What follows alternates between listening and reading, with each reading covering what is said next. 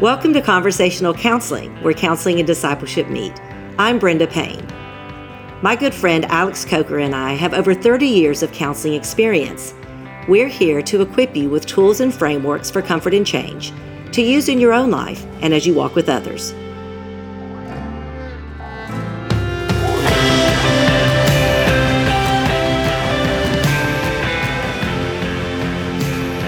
Hello, Alex. Good to see you today, and uh, good to see our special guest who we're going to be introducing here. Um, we are continuing our series called our Help series, is what we're calling it. And today we're going to be talking about depression in motherhood. And we are really excited to have Christine Chappell with us, who's the author of Midnight Mercies Walking with God Through Depression in Motherhood. Um, but it's not her only work. She's also written Help. I've been diagnosed with a mental disorder and Help My Teen is Depressed. She is a certified biblical counselor and currently serves as the Hope and Help uh, podcast host for the Institute for Biblical Counseling and Discipleship. And uh, Christine has had her writing published and featured in Desiring God, the Gospel Coalition, Risen Motherhood, and some other Christian platforms as well. But most notably, she is a wife and a mother. Uh, she lives in South Carolina. We learned this morning that she has Irish twins, uh, nine and 10 year old children, and then a 17 year old. Um, and we're just excited, Christine, to have you. We know that your own story of depression and motherhood, along with your counseling experience, we believe is going to give moms the permission they need to speak honestly about the hardships of mother and find a lot of hope in their struggles. So, welcome to our podcast community. Thank you so much, Brenda and Alex. I'm really happy to be here with you on the show. Great. Well, we thought we would start off by just hearing your personal testimony this morning and uh, what led you to write the work that you have uh, written to encourage other moms. Yeah, well, to try to not have that be the whole hour that we're talking, I'll I'll just kind of give you the highlights. But um, you know, my uh, journey really through depression started as a teenager after a car accident I had gotten into that pretty much uh, caused a lot of damaging effects to me, you know, emotionally, mentally. Uh, I couldn't finish my senior year in college, couldn't play my senior year of basketball. Um, it was really just something that had happened to me that just totally turned my world upside down. And at that time, I was not a believer in Christ. And so, uh, you know, I, I, went through that season of loss and pain and disorienting changes in my world, and and in the wake of that experienced panic attacks, uh, temptations to self harm, suicidal thoughts, uh, an eating disorder for a while, and then, of course, depression. And as the years went on, the Lord was merciful. And before I even knew him, he was merciful, right? I can look back and see that now. I, um, but, you know, I, I continued to struggle on and off with depression and self harm specifically into my adulthood, even into my marriage, into my motherhood experience. And it wasn't until, you know, our daughter was five years old and I was a 28 year old young mother and wife that I came to know Christ. And so half of my journey through depression and a lot of the hard things that I write about happened before I was even a believer. So come, you know, fast forward these years to to walking with Christ. My dad had just died. Actually, two weeks after my dad passed away is when I, I came to know my earthly or my heavenly father. And, um, you know, so I was so thankful uh, for the joy of salvation in the midst of that grief. And, and, uh, uh, but at the same time, I think I, I, I don't know. I guess I think I maybe thought that to, because of my new Christian identity and my new Christian faith and, and uh, just the zealousness that I had as a new believer, that that maybe I would be able to, by faith, you know, eradicate some of the, the struggles that I had continued to to experience throughout my motherhood and marriage.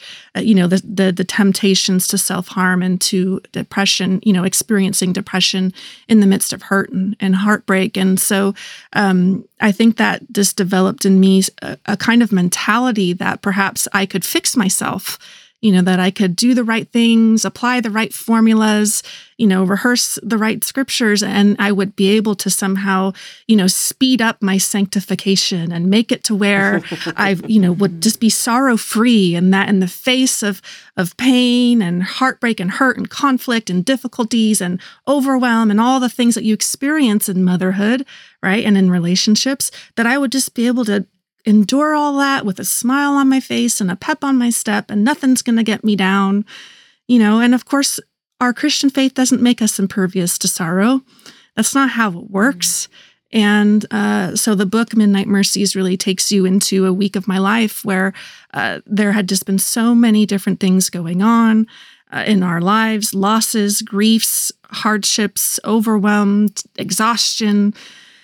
And you just sometimes, as a mom, and a woman and a limited human being get to a point where the world just feels so heavy and impossible to endure mm-hmm. uh, that you just don't want to go on anymore. And that's where Midnight Mercy starts, is where I uh, realized that that's where I was at, and I confessed that to my husband that I uh, I just didn't want to live. I didn't want to live that way mm-hmm. anymore.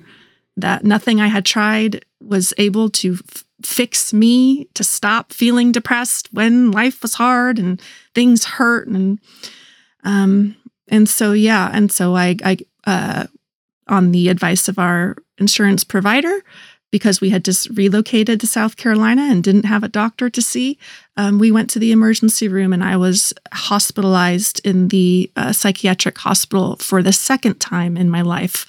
And so mm. that's where I'll kind of end, you know, this testimony of hmm. sorts, um, because I'm sure we'll kind of talk about God's faithfulness in the midst of all that as we go on. But that's really to bring you down to where I was at that point, um, and why this particular topic is so so meaningful to me personally. Um, so, mm. thank you for sharing your story, Christine. Yeah. Um, I think it's always deeply meaningful for people to hear that that you're coming from a place of personal experience. Of course, we all sit with women who struggle with depression, but that personal experience I think really translates into amazing empathy and compassion. Mm-hmm. As you were talking and and you talked about your early depression as a teenager around that time of the accident and then moving into depression and motherhood, I think the question that came to my mind was what do you think the different challenges are of depression and motherhood compared to other seasons of life? Yeah, well, I mean, when I was going through depression as a teenager, I didn't have any responsibilities. I, you know, my mom was taking care of me, my dad was, you know, I had people taking care mm. of me. Mm-hmm. I was the one receiving the care. And as mothers, you know, especially you know at the mm-hmm. time uh, that I write midnight uh, that we kind of go through Midnight Mercies. Uh, you know, my daughter actually, I went into the mental hospital on the day of my daughter's first day of sixth grade. You know, so she's maybe mm-hmm. twelve, and then my two youngest maybe three and four. So you know, relatively young children. I had you have to care for them. So, you know, and I think mm-hmm. we maybe have heard this sometimes as moms like, well, moms are the caretakers of their families, right? But who's taking care of mom? You know, right. and it's not to say that we mm-hmm. don't have people that are taking care of us, but the roles are just so different as a t- as a child receiving, you know, your parental care or the guardian's care of people who you live with and are are are watching over you, but as a mom, you're that guardian, you're that parent. Your role is changed. Mm-hmm. And so the the burden then is how do I keep carrying on with this burden of depression mm-hmm. or this grief or whatever it is you're experiencing? And still function for my family in a way that tends to their needs, their very real needs, right? They need someone to care for them. That's what we're called to do. Um, and yet we're, we're, we're in a position when we're in depression is that we have those those uh, cognitive impairments you know we're, we're having that to battle just to get out of bed sometimes and so mm-hmm. um, I think, yeah, that's that's the difference is, you know, the caretaker role versus the one receiving the care. And in moms and in Christian moms, you know, maybe particularly, we may have that sense of like, I, I just have to sweep how I'm feeling under the rug because I don't have time for this we've got so much going on. I don't have time to be depressed. I don't have time to deal with this inner angst that I'm feeling. So I'm just going to scoot that away or stuff it down or ignore it or, you know, try to uh, bury it with other things like substances or, you know, uh, food or just kind of uh, the different things that we might turn to to kind of stuff those difficult emotions down and not deal with them at the time simply for the purposes of trying to function for our family. Mm-hmm. Um, and so, yeah, that's that's kind of how I would see those those two different distinctions and those two different seasons of life. And I think because we are supposed to be the nurturers, there's this added burden of shame that comes with depression mm-hmm. and motherhood. It's like we like you said we're supposed to keep going. We're supposed to be taking care of everyone else. And so along with holding the all the symptoms of depression, we're also holding a great burden of shame to even admit that that we don't know how to take care of everybody right now. Mm-hmm. Yeah, I mean, when we don't even know how to take care of ourselves in those moments, mm-hmm. let alone to try to, mm-hmm. to spin all the different plates. And I think even too that shame that you're talking about, Alex, can be compounded when we think about, you know, it kind of zoom out on this picture of I like to call it the experience of depression because it doesn't just happen in this little, mm-hmm. you know, internal bubble. Like we have all of these different roles and responsibilities that we function in and and we also need to think of the context of our our adult relationships you know we may be in a relationship or with with family members or a spouse or friends or a church family where there is that external uh, condemnation coming from like well why is this so hard for you? Or this shouldn't be so hard or well this isn't hard for mm-hmm. me so why is it hard for you? I don't struggle that way. Why are you struggling with that way? You know so there's almost we the scriptures say you know sometimes like we look for sympathy but find none you know and, and i think as depression uh, moms who are walking through depression that can sometimes be our experience is that the people that we do end up entrusting our our sorrows to we do disclose that we are feeling like overwhelmed and that we're struggling in this way. You know, sometimes that's met with words that really just kind of shove the difficulty of the experience away and just try to push people past their pain uh, so that they can just go on and do and be productive and be fruitful and, and do, you know, the things that need to get done instead of allowing that time to really explore and to feel and to wrestle.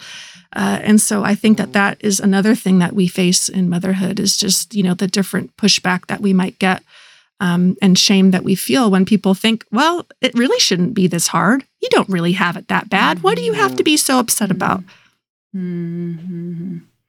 Yeah, I've really been thinking about just how pervasive this issue of depression is in motherhood because it starts with wanting to get pregnant. And for many people, the inability, the longing for motherhood, and the feelings of great discouragement that can come there I remember with my littles, I felt so overwhelmed and physically exhausted. Um, and then as uh, you know, you kind of go up through the years. I, I, was reminded that we have kindred hearts. I wrote this little book called Motherhood: Hope for Discouraged Moms about 14 years ago, when my children were uh, teenagers. Maybe the younger ones a little bit older than yours, but I can remember that was a, a really difficult season. And then you know, um, what I've really come to realize is that being a mother of adult children has its own challenges and can be very disappointing and discouraging for mm-hmm. mothers. In fact, I would say that um, it can bring some of the maybe the greatest heartaches. Uh, so it's it's not an issue that is going to go away, even though our children grow up and maybe move out and move on. And what I really like, Christine, is the way that you define the symptoms of depression more broadly than hopelessness. I really like what you do in your book. And could you maybe share some of the ways that depression is manifested in motherhood? What would be some other ways that we would define it or describe it or or acknowledge that we're struggling? Um, well, I think definitely hopelessness is is the most distinguishing hallmark of depression, especially when you are trying to think, well, am I grieving or am I depressed? You know, I think another way of distinguishing depression from perhaps everyday normal struggles or you know like leaf, uh, grief that's related to loss is the danger component. You know hopelessness leads to dangerous responses. You know for me the dangerous response that i had to the hopelessness that i felt was uh, you know turning to alcohol and self-harm to try to find relief or to try to find some temporary means of escape of my overwhelming emotions, you know, but I think it's also really helpful for us to, like you said, kind of expand or, bright, or broaden our understanding of the experience of depression is that, you know, there are so many different emotional facets to that experience.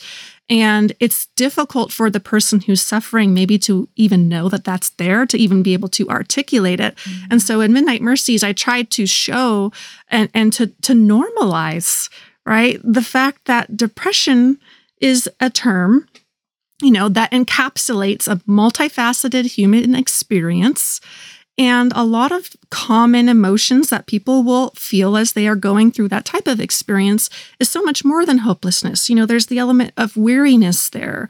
There's sadness uh, typically involved. And even if it's not loss related sadness, although um, studies show that the majority of the time depression is associated with some kind of loss related sadness. Doesn't necessarily have to be, but you can even be sad that you're depressed. You know, I mean, so sadness mm-hmm. can be so much mm-hmm. more than, and, and I would even argue if you're sad because you're feeling depressed, it's because you have experienced some kind of a loss, even in the fact that you are depressed. You've lost function, you've lost abilities, mm-hmm. you've lost that mm-hmm. sense of yourself. You know, so I won't go on on about that, but I think, you know, sadness is mm-hmm. is definitely there, but then also anger.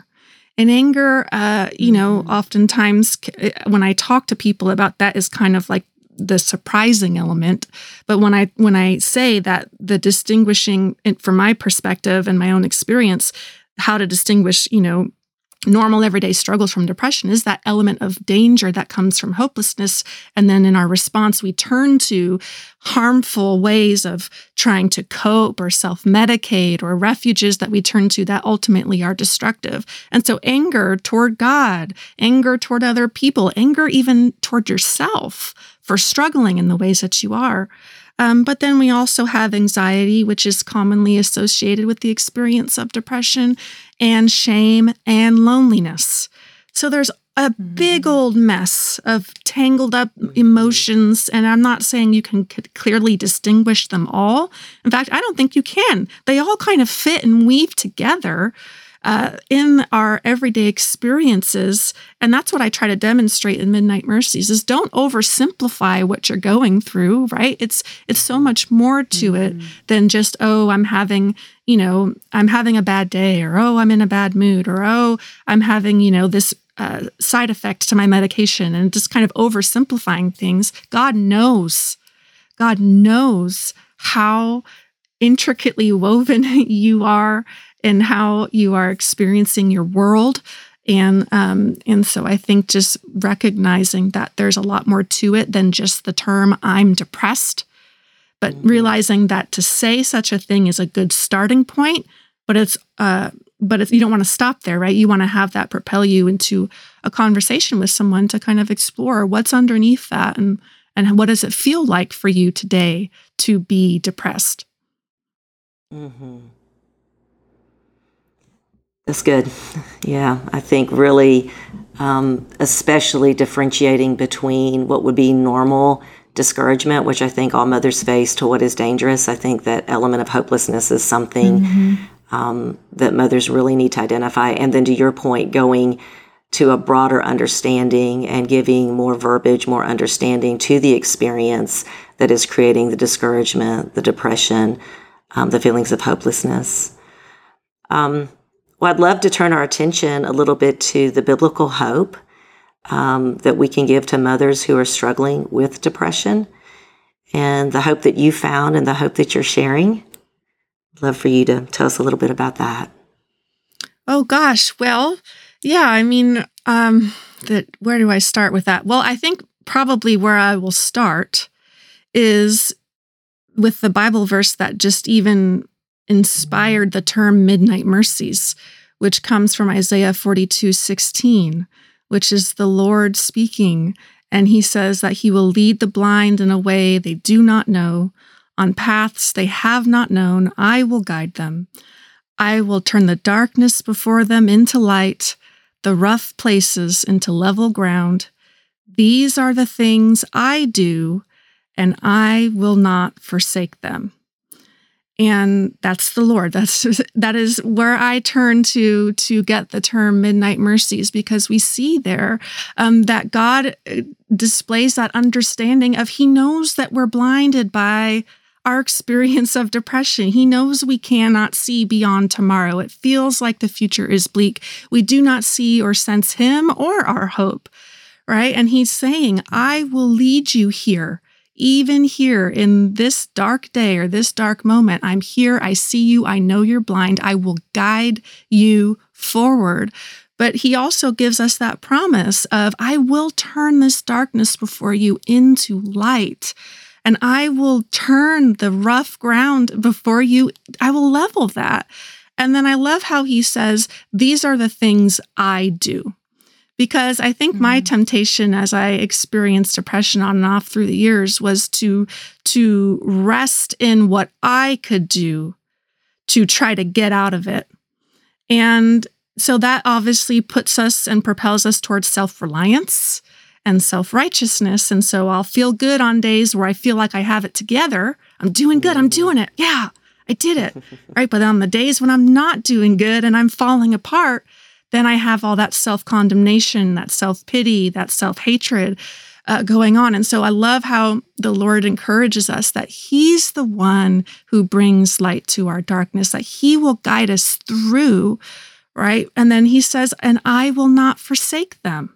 So, those of you who mm. feel blinded by the darkness that you're in and you can't figure out how to turn the lights back on again, God says, I'm not going to forsake you that I will do according to my word, and the light that I have sent to you into your darkness is the dawn from on high, Jesus Christ, who comes down and enters into our dark world, right? To deliver us from eternal sorrow, to deliver us from perpetual darkness. He, he comes close to the brokenhearted and draws near to the crushed spirit. And I didn't have to work myself out of depression, which is what I had been trying to do for years. The hope that God gave me was that I could rest in the righteousness of Christ. I didn't have to suffer my sorrows perfectly. I could take my next small step in faith in front of me, moment by moment, and trust that He would carry me through to tomorrow, that I was held by the everlasting arms, and that because Jesus overcame the darkness on my behalf, I could wait for him. I could mm-hmm. wait and rest in him and know that, okay, things aren't looking good right now, right? But God says, God says he hasn't forsaken me here. So instead of asking God, how do I get out of this depression? He helped me to really reframe that and say, Lord, I'm depressed. How then do I live? You know, and mm-hmm. I think that is that was a turning point for me um, to know that he was not inviting me to work harder at not being depressed, that he was inviting me to rest in his work that overcame the darkness and to trust that as I waited and watched for him in his steadfast love to meet me, um, that he would do what he promised and that he would come mm. and his presence would be uh, sufficient to meet me where I was at and give me hope. Christine, that'll preach. That'll preach. I was thinking we just need to take that little, just that little piece right there, and uh, yeah, that's a little mic drop moment right there, and it'd just mm-hmm. be a mm-hmm. little something that every mom could play back almost daily, just to be reminded. Mm-hmm. Um, I was reading in Psalm 112 this morning was my morning quiet time, and I thought about you, and I thought about this interview. Uh, verse 4 says, Even in the darkness, light dawns for the upright. Mm. And so I I love I love everything you just shared there, and um, and I also think just as moms, I, my daughter is uh, has a almost nine month old now, first time mom. And of course, watching her go through motherhood, and she lives in town, has been such a reminder to me of just the weightiness and the heaviness and, and that temptation mm-hmm. to be like, it's all on me. And mm-hmm. she and I mm-hmm. have talked about how even though her husband is wonderful, he is great, he helps so much, but at the end of the day, day and night, moms do not can't can't not stop thinking about their children and the care of their children. It is just a, a part of our very fiber. And so if we absorb all that and take it all that it's all on me their all of their safety all of their well-being all of their spiritual journey mm-hmm. you know all of their relationships if it's all on me we will be crushed under that weight um, and so releasing mm-hmm. daily to the lord and i love the idea too that sometimes we we have to sit and wait on the lord um, as the light comes, knowing that it will come. That hope, right? That the that's the hope that gets us through the darkness. Is that light will come. Mm. And I think that waiting is just the. I mean, is, is is this the most simplistic statement I can make? The waiting is the hardest part, but like I think the Lord has taken me to that point of surrender that you're talking about, Christine, and then to recognize that waiting on the Lord means it, waiting, let me say it this way waiting is the hardest work I've ever done. I thought the hard work was trying to get myself out of the chronic pain, depression that came with it, right? But the waiting was actually the hardest work I had ever done. And I think there's something I'd like for us to put into words. And this is such a nuanced discussion that, but I think it, it needs to be fleshed out because waiting is not passive. Like there is something that we actually do in the waiting, but it looks very different from trying to get myself out of depression. So, can you help us nuance that? Yes. And I love that question. I really do love that question because I look back, you know, the book kind of takes you into the week I was at the mental hospital and and I won't give the way give away the end, but you know, God being faithful and merciful to me in, in my story. He met me there in the mental hospital in a really life changing way, really, just to be honest. Um, but after that, going back home, re entering the world, what did that mean for me? What did this experience that I had just had with the Lord, where He, you know, all the everything I just said, all that hope that I just gave, how did that impact my journey moving forward, right? And because I didn't just leave the hospital and it's like, oh, this is great. I'm fine now. This mm-hmm. is, you mm-hmm. know, nothing in my circumstances had changed. I had actually been diagnosed with a mental disorder, you know, so I was going, re entering the world, you know, with feeling refreshed in my hope to wait on the Lord and yet scared of what on earth is this going to look mm-hmm. like for me. And so, how the Lord helped me and how I encourage women in the midst of that waiting on the Lord, right? And we don't want to wait and put our hope in change. We can mm-hmm. hope for change.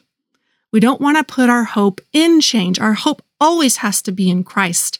And it's, I think that it's safe to hope for change because ultimately, whether on this side of heaven or when we get to glory, change is going to come, right? It's just a matter of waiting. It's mm-hmm. just a matter of waiting for when is the light going to come? We don't know, you know, in our own little worlds and experiences of depression, but it's going to come regardless because the story cannot end in darkness.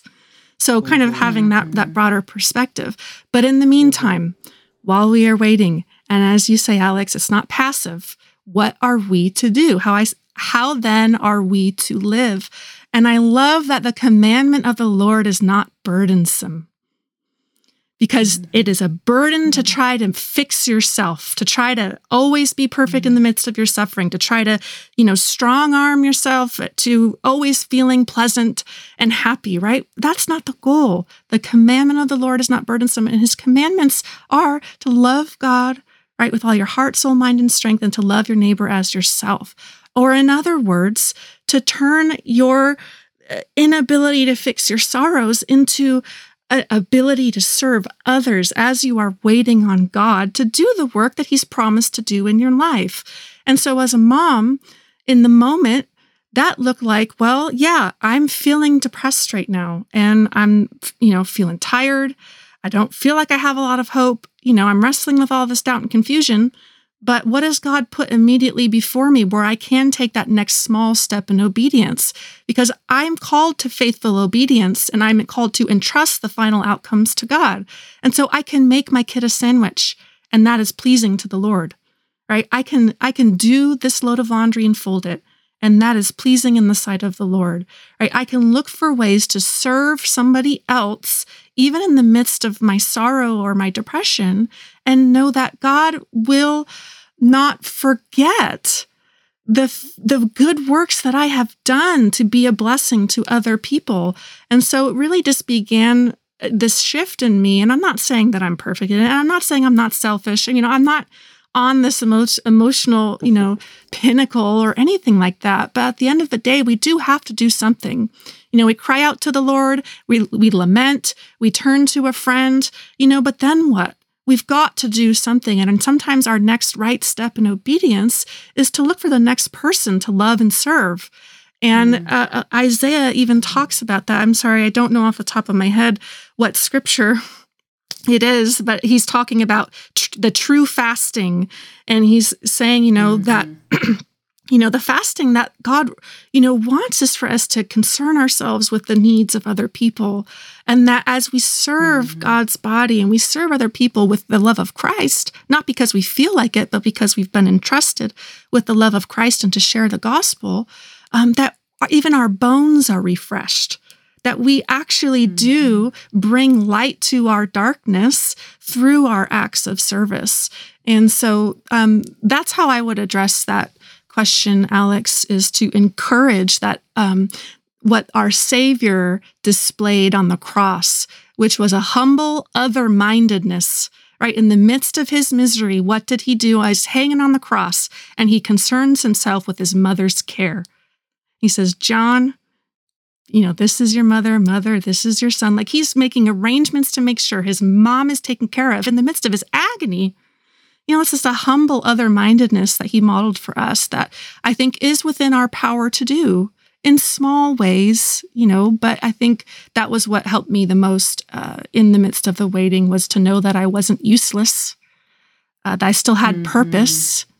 And even if I couldn't act on that physically because I was, you know, so exhausted, you know, I could still, even in my mind, pray, think of people to pray for. I mean, there's so many different ways we can reorient ourselves to the needs of others, um, even as we are trying to not be so fixated on our own needs. Mm-hmm. Christine, I have um, this question for you. In the midst of your depression, how did you guys communicate with your children what was going on? And what was the support that your husband gave? Um, mm-hmm. What would be good for husbands to know in helping their wives? I wish I had a really mature Christian answer for this. Um, I mean, my two youngest children were, I, I don't think that they really knew why mom had been gone for a week, and I, I, I don't know that my husband gave them any details. Spec- I, I don't think I we really explained, you know, that I was having a meltdown and and needed, you know, care in that way, I think it was most impactful on our oldest daughter. And um, you know, so I, I have not made it a secret, you know, to her at, at that time, um, you know, that I was uh, just going through something that was hard and and needed to have help and support and and so I don't think we went too deeply into it uh, just for you know trying to protect them and not to to terrify them with sure. with uh, the details. They didn't need to to know how how bad it really was, even though she knows now, of course. And and I even you know the Lord had um, I feel like equipped me to minister to her in her hmm. moment of where she, you know, I write about and help my teen is depressed. You know, she had a a sudden onset autoimmune disorder that crippled her for a year, uh, and hmm you know, so she kind of went through a similar loss that I did, you know, of just your whole world being turned around. And and so she herself has walked through a lot of the same stuff, and I was able to minister to her through that.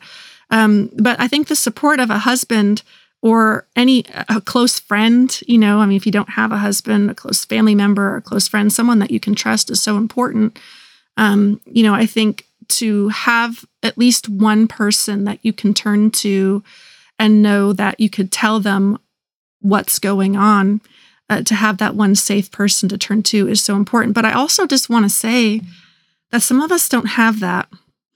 And, you know, there were times where I disclosed how I was feeling to family members or to my husband or to others, and it wasn't always met with comfort. You know, like I talked about. Mm-hmm. And and that can sometimes be one of the reasons why we can be so hesitant to share how dark our world has really gotten because we've been misunderstood and mishandled in the past when we've tried. And so that's, I think, what some, you know, for me, I had been wrestling with that. And I think other mothers too can, I, know because I've, I've counseled them, you know, can ex- resonate with, with that experience of feeling like there's no one safe to turn to right now. And of course, if we feel like God has forsaken us, then He's not even there. So where else do we go but inside ourselves, which is a destructive, you know, it just leads us into a downward spiral of despair and and we get to a place where we just want to escape by our own hands. Um, and so I think if you are a husband of uh, a mother or a family member of someone who is uh, a mother who's going through depression, um, communicating that uh, I think what my husband said to me at the time that I that week I talk about, he said um, it was the most simplistic thing, but he just said like I- am not going anywhere. Mm-hmm. I'm here. I'm not going anywhere. You know, and I think we see that even in the book of Ruth when Naomi is as what so many people in depression, you know, maybe tempted to do is to push people away. Like Naomi is trying to push Ruth away, like, no, I don't have anything good to offer to you. You know, why would you even come with me on this journey? I'm a widow, I'm alienated and destitute, I have nothing to give you. And and Ruth is like, uh, I where you go, I will go you know, and where you mm. stay, I will stay. Your mm. God will be my God. And um, I think something as profound as communicating that that you're in this with them, that mm. that you're not going anywhere, and that your love for or care for that person is not dependent upon their ability to get their act together or to get over it mm. or to move mm. forward or just you know whatever it is. It's it's a commitment that we make to one another as spouses or as family um, you know that that we're here we're here for the long haul and we'll walk with them as long as it takes um, you know and we don't know how long that will be but but we want to be there um, just as our savior is. And so i think just even communicating that is so important um, because it, it it gets the point across that that person recognizes it's not a quick fix. You know mm-hmm. that it's not just a couple days. It's that this is usually something that someone has to to navigate for a period of time. And um, so a commitment you know that is verbal that says uh, I'm, I'm here i'm here for you. That's what compassion is right? To walk with compassion is to walk with people in their suffering however long that's going to last. And so um, communicating that is i think really important. Mm-hmm.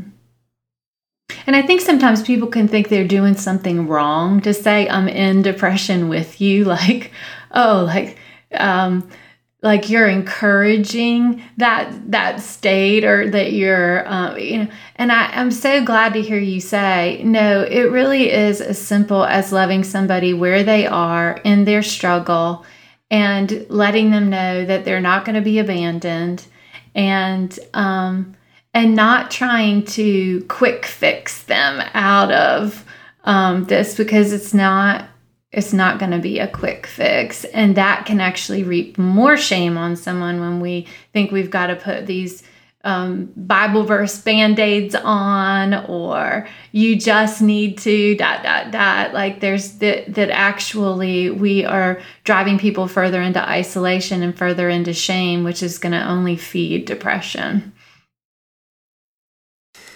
and I was just thinking as you were talking about the need for support, you know, just the power of presence, the power of community. Um, I know as a young mom, I don't know what I would have done without my weekly small group, raise my children with this community of women mm-hmm. from uh, in utero, and they're still a part of my prayer team, praying for my children, loving my children, now my grandchildren. But I'm wondering in a day, you know, an age that's so connected, quote unquote, um, you know, what do you think are some of the challenges for mothers? Do you think mothers are more isolated today? And maybe what are some of the unique challenges to this generation of moms that contribute to their depression? Yeah, well, I think probably the, the the quickest answer that comes to the top of my mind is is the you know the onset of an introduction of social media. You know, I mean, even when I had my first child in 2006, I mean, there wasn't even Facebook at that time. And so, you know, I wasn't well, I actually wasn't even a believer at that time either. But um, you know, so there there's this new pressure now, or at least this new um, avenue now, where it can uh, help. Uh, hey, look, social media can help moms to be connected in a way that mm-hmm. is accessible to them for the season of life that they're in you know even um, mm. so whether they're they're weary and they they physically can't go out of the house because they're taking care of a newborn or they have you know like alex you mentioned a chronic illness like sometimes chronic illness is it causes us to be is, you know physically isolated from others for a time or even for you know a lifetime in some instances and so social media definitely has its benefits but i think at the same time one of the the risks of uh, social media and using that as our main source of connectivity is, you know, how transparent and connected can you can you be doing life on life with someone in the fullness of a discipleship relationship, which is not just tweeting a sentence or you know posting a helpful article or posting this picture of your kid but it's really you know we have you know uh, there's just no replacing in in person face to face conversation where someone that you're talking to can actually hold you.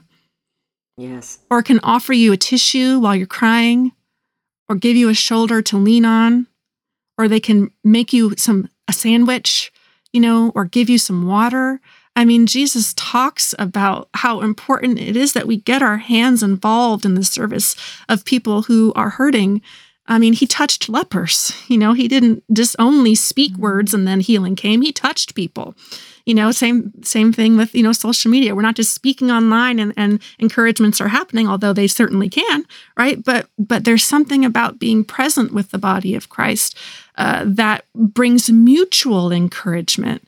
You know, because the people who are helping despondent moms also need despondent moms for their own sanctification. It's not just, oh, despondent moms need help. It's no, we need people who are suffering to also encourage us in our own faith because we see them wrestling. We see how God is sustaining them. We see that it's not, the gospel isn't just for people who are strong and steady. Like the gospel is specifically for those who cannot help themselves. Like that's why it's good news, you know, and so we even, um, uh, you know, those who are stronger, bearing with the the failings of those who are weak. I don't know what scripture that is, and I'm not saying that people who are in de- depression are are weak in themselves, but they are experiencing weakness, right? Mm-hmm. Uh, the brokenness, you know, and so um, I think it is just really important uh, we can't replace or substitute in person, face to face, flesh on interactions with one another because somebody on my, my social media can't, friend can't come over and watch my kids for me so that I can have a, a shower you know, for instance, I had a friend, you know, actually the week of my uh, hospitalization, we were brand new to South Carolina and I didn't have any friends. We had yet to connect with the church because we were fresh, fresh off the RV, as you could say, um, you know, in this new area. And thankfully, one of my spiritual moms, I, I affectionately called her from California, had a friend in the in our area, and she called that friend, and and that friend who didn't even know me, right? She watched our kids so that my son, my, so that my husband could take us to the emergency room. You can't get that on social media, right? You can't get that mm-hmm. person who has no idea who you are, who, who has maybe exchanged a couple of greetings with you on a phone, right? But they're going to be at your house in an hour so that you can handle a family emergency because you are a part of the body of Christ. You can't get that, mm-hmm. right? Unless you have these real in person relationships. And that is one way where, you know, uh, that was a blessing to us in our moment of need and a mercy of God in, in that week was um, to surround us with people, like you said, Brenda, who who could be there in the flesh and be um, a manifestation of God's grace and love for us in that moment. Mm-hmm. Gosh, Christine, I think that's so powerful. Um, again, we just talk about the power of presence, you know, uh, Jesus with flesh on. And um, I'm just reminded that anybody who is a mother probably knows somebody who's in the stage of mothering behind them. So I think about just how we need perspective Um, so much of, I know for me, that has been helpful is to have mothers who have gone before me that have given me hope in Jesus. Not that hope that my children are all going to be okay or be exactly who I think they should be or want them to be. But then also, I just think what a challenge for the church to be the church that there are things, a lot of things that we're not going to get uh, from our computer and from social media and with all the advice that's out there and all the great resources. And to your point, it's all very wonderful. Um, a lot of it's wonderful, some of it's not, and it's also very overwhelming. I know just in talking to my daughter, you know, sim- simple things. I think back in the day, we you'd have like two camps, and you'd kind of pick your camp and get in it. And now there's, and and this isn't a bad thing, but there's all this gray in between. But there's so many more voices speaking, um, and. I think mm-hmm. that can be confusing. And so that's why we need some real mamas who we trust, who are seeing their lives unfold before us, and then those people who are willing to show up at our doorsteps and to um, be that human touch for us in a time that is, you know, uh, really, really hard. As we, you said something, you know, motherhood, it, it basically does turn your world upside down. Um, there, it is so life altering. And it's interesting because we take that for granted because it's such a normal part of being you know human mm-hmm. is you you have a family you have a child and i think we take for granted just the absolute um, undoing a lot of times of a person that it can be. And then add to that, I was watching a, a Netflix um, documentary on minimalist. And one of the things they were just talking about is that social media just broadens out our ability to see, you know, so many more things to be fearful about and to be envious of um, and all the things. So it used to be that you know, we were just in our little world, and you had just a limited amount of information and a limited amount of knowing um, different philosophies or even material kind of things. And now it's just so much more. And I think it I think it just adds to the overwhelmingness. So we need real people in our lives who have done real life, who we've seen mm-hmm. really struggle, and who are willing to show up and provide real help for us. Yeah. Mm-hmm. Wow. Yeah, when you were talking, Brenda, I was thinking about um, if we're going to be those people who show up that way, we're going to have to hold on to the hope we talked about earlier for ourselves because when when we enter into someone else's world who's struggling with depression sometimes they're saying things that are in our own heads and we're afraid to admit ourselves. And so we have to be people who can hold on to hope, who can wait on the Lord, and who can get comfortable with some of our um, darkest thoughts being expressed in the room with us. And and and that means I think that we have to we have to hold on to faith and hope and love in a way that allows somebody to say what we what Job says, you know, words for the wind, to say those words for the wind, not lose our hope, and um, and and be willing to even acknowledge the the the, sor- the sadness, the anger, the sorrow, the hopelessness that's in our own heart, or we won't be able to sit. We won't be able to be a presence that actually offers comfort. Yeah, as you're talking, Alex, I'm reminded uh, of a book from Zack Eswine called Spurgeon's Sorrows. And he, you know, mm-hmm. really helps us to think about the, the kind of hope we offer to people who are walking through depression and, you know, the reality that we don't want to respond with songs of cheerful optimism, right? We don't mm-hmm. want to sing songs mm-hmm. to a mm-hmm. heavy heart, as Proverbs 25 20. Right tells us, and that offering hope to someone who's depressed in a dark season is going to come across as unrealistic. Uh, and he writes, I'm reading this quote now. He says, um, if it fails to, quote, match the depths of the wound and the misery of her pain. And so, Alex, mm-hmm. when you're talking about, you know, that we even of our as ourselves to be friends or counselors or disciplers of someone who's walking through depression, um, we need to recognize that the Bible speaks to the depths of her wounds and the misery of her pain. Mm-hmm. We don't need to be afraid to use the language that the Bible gives us to use when we are in these mm-hmm. depths. You know, the Bible, are, are the scriptures, is, they are a mirror into our souls. you know, they give us the words that we need. Uh, it was God's mercy to us to give us the words that we need when we can't even articulate how we're feeling in ourselves. And so to to not acknowledge that, to not acknowledge that, you know, over a third of the Psalms are Psalms of lament, which, you know, if you, I like to say, well, then it would make sense that more than a third of our life is going to probably be spent going through things to which mm-hmm. we will mm-hmm. lament, right? That's not abnormal. That's a normal part of the normal Christian life, is that lament is going to be a big part of it. Suffering's going to be a big part of it. This is how God teaches us obedience is through our suffering. That's how he taught Jesus obedience. I think it's in Hebrews talks about that Jesus learned obedience through what he suffered.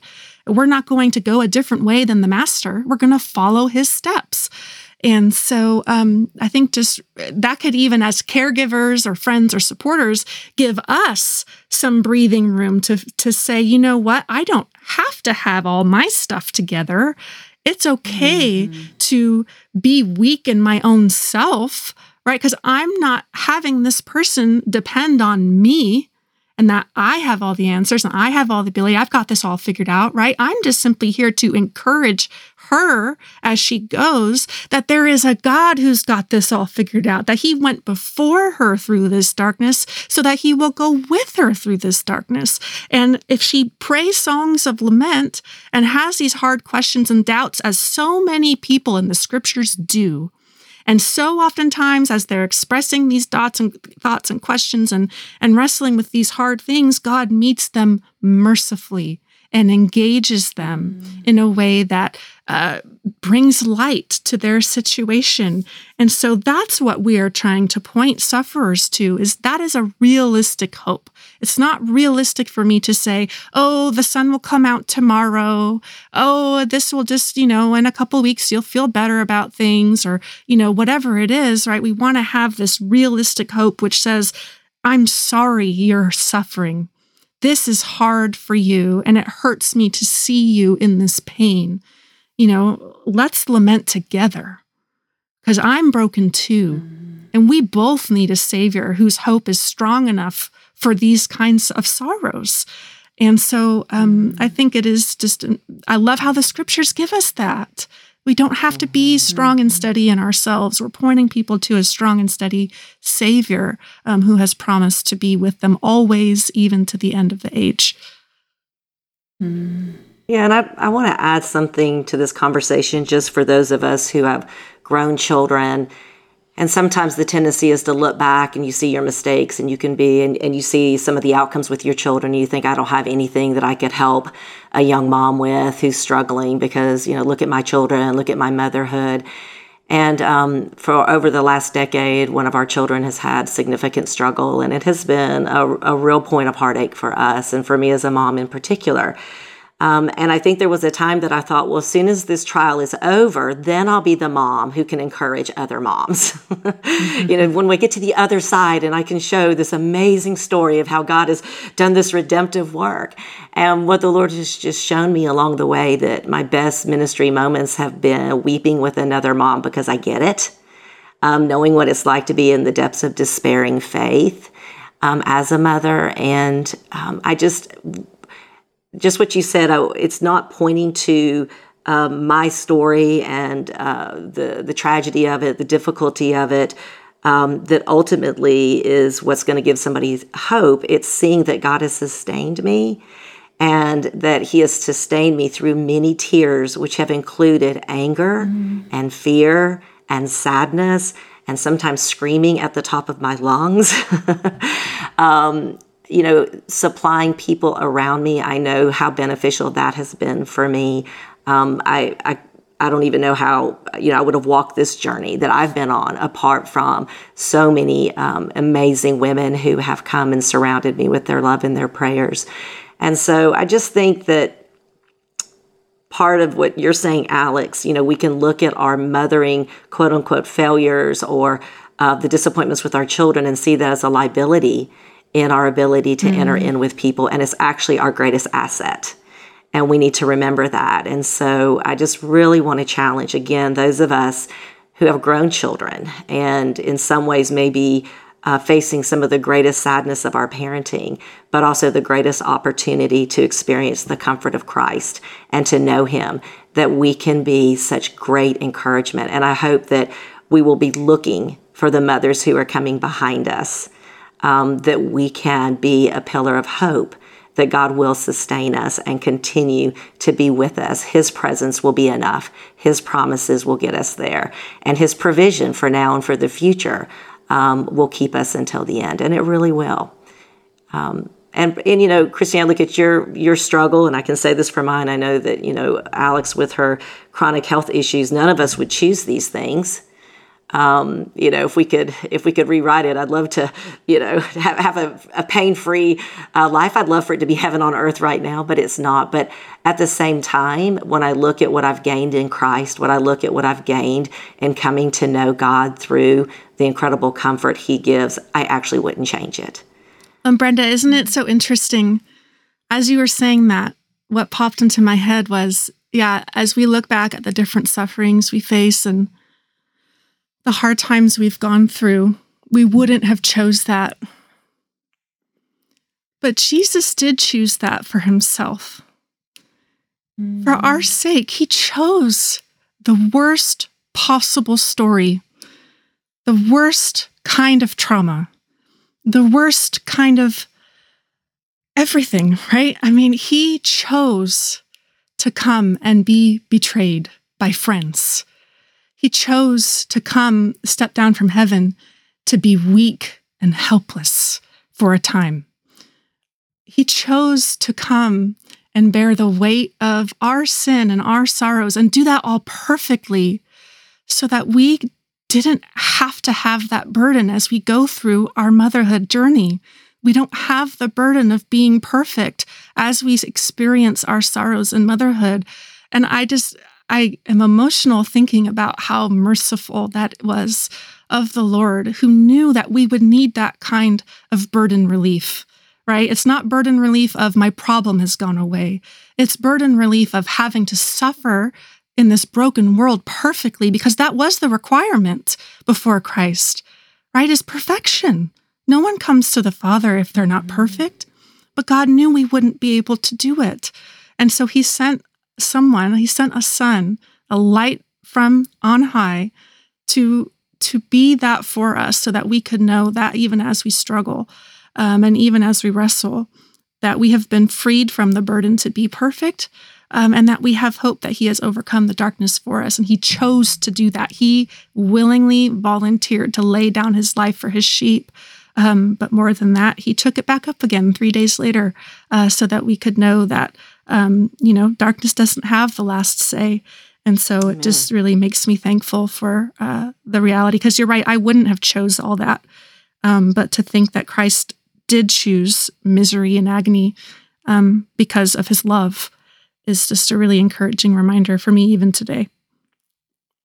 Mm-hmm. Mm-hmm.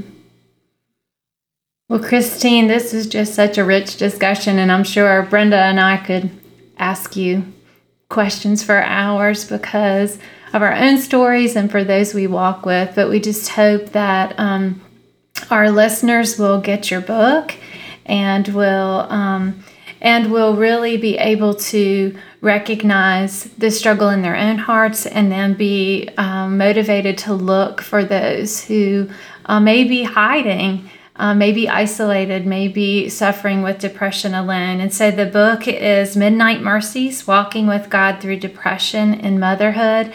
And they can also find you on the podcast Hope and Help. Um, and so, thank you so much for joining us today and for talking about this difficult and, as Brenda said, just very pervasive topic. Thank yeah, you thank so you, much. Yeah, thank you, Brenda. Thank you, awesome. Alex.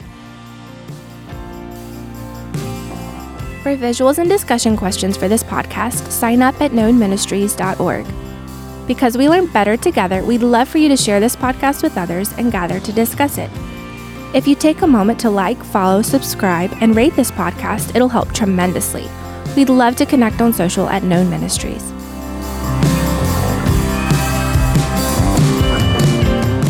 This podcast is made possible by generous donors, executive producer Malia Smith, and engineers and producers Shane Selby and Zachary Tate Smith. The information presented is for the enjoyment of all and is not intended as either medical advice or counseling, nor is it specific to any particular individual. It is not intended to replace counseling, medical care, or professional advice. Please contact 911 if you're having an emergency.